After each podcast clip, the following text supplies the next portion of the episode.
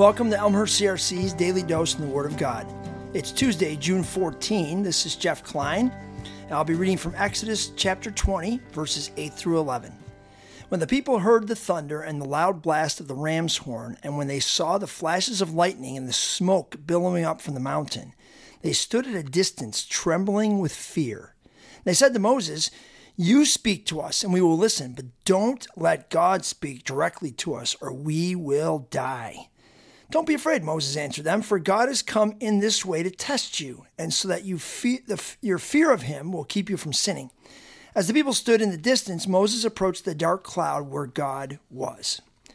When I read these stories from Exodus, I am struck by a couple of things. First, if only we preserve this trembling fear of the Lord for our worship and our lives, we might actually, you know, be better for it at times.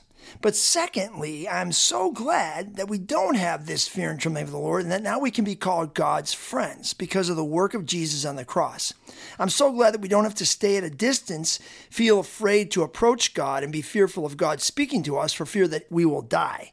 We can enjoy a relationship with God where we can be close and hear God's voice and approach Him without fear. James encourages us to draw near to God and He will draw near to you. Today, I hope you will lean into this the closeness you can have with a God who is so transcendent and powerful that we have no business coming near him. The privilege we have to enjoy a deep friendship with this God because Jesus has opened the way and the Holy Spirit lives within us if we have invited Jesus in. So don't stand at a distance. Come close where you can see and hear the Lord your God.